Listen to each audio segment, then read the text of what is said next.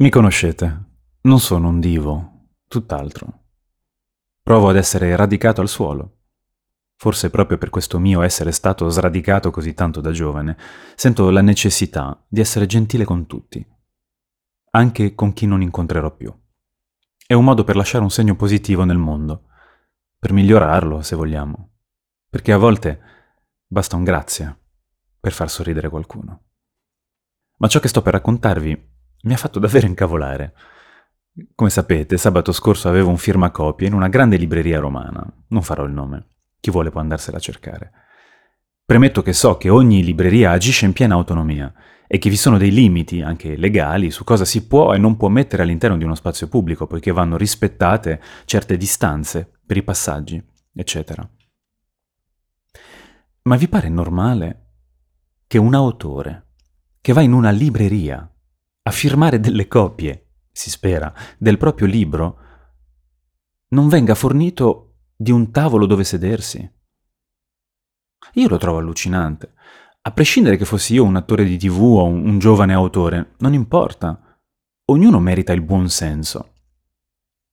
Se io vi dico di chiudere gli occhi e immaginare così, come uno scatto fotografico, un autore che firma copie, voi cosa vedete?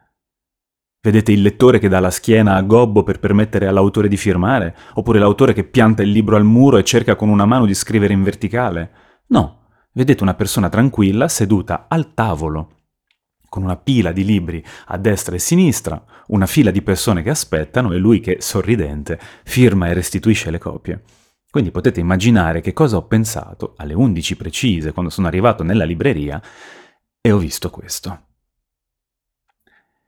Per chi non fosse sul sito, insomma, è uno sgabellino di cuoio malandato messo in un angolo di nulla della libreria.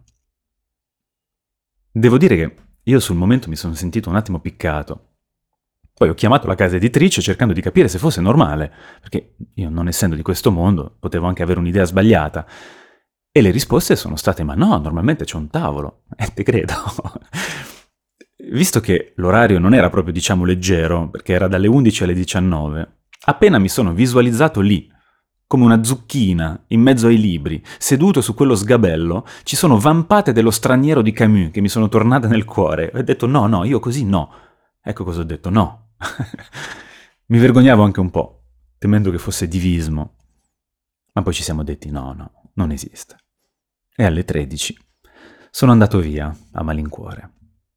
Dico a malincuore perché so che molti di voi erano venuti nel pomeriggio, nella speranza di incontrarmi, e purtroppo non c'ero. Ho chiesto scusa e mi prendo la responsabilità di questo gesto. Ma a volte bisogna esprimere la propria necessità di rispetto. Non fa bene solo a chi lo fa, ma si spera anche a chi ascolta. Alla prossima pagina.